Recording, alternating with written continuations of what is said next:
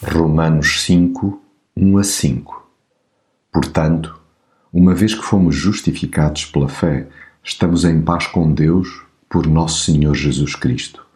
Foi por meio de Cristo e pela fé que nós conseguimos esta harmonia com Deus que agora temos. E isso dá-nos a maravilhosa esperança de tomar parte na glória de Deus.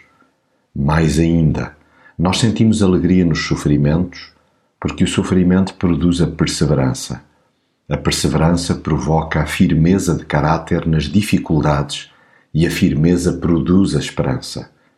Esta esperança não nos engana, porque Deus encheu-nos o coração com o seu amor por meio do Espírito Santo, que é dom de Deus. É em Jesus que assento a minha vida. Faço desde que percebi que, por seu intermédio, o relacionamento que eu havia quebrado com Deus podia ser restabelecido.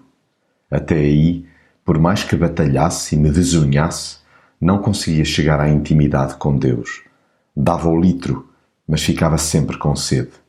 Agora, que descanso na inocência que Jesus conquistou para mim, sinto-me inteiramente saciado. Sossega-me saber que o seu amor permite que possa entrar na presença de Deus sem condenação. Descanso totalmente na Sua bondade, que me enche de uma esperança eterna e de uma coragem terra a terra. Passei a encarar as tribulações como uma dádiva. Quando me sinto pressionado, a ponto de julgar que mais um grama de aperto me esmagará, sei que é uma nova oportunidade de robustecer a fé. Aprendi que a resistência ativa às dificuldades contribui para o aperfeiçoamento do meu caráter. Ser limado por Deus fortalece-me e aproxima-me dele. As crises concorrem para que a minha confiança em Deus seja testada e dilatada.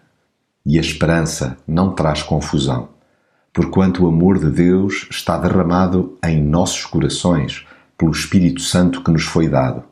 Sim, a companhia de Jesus é-me indispensável.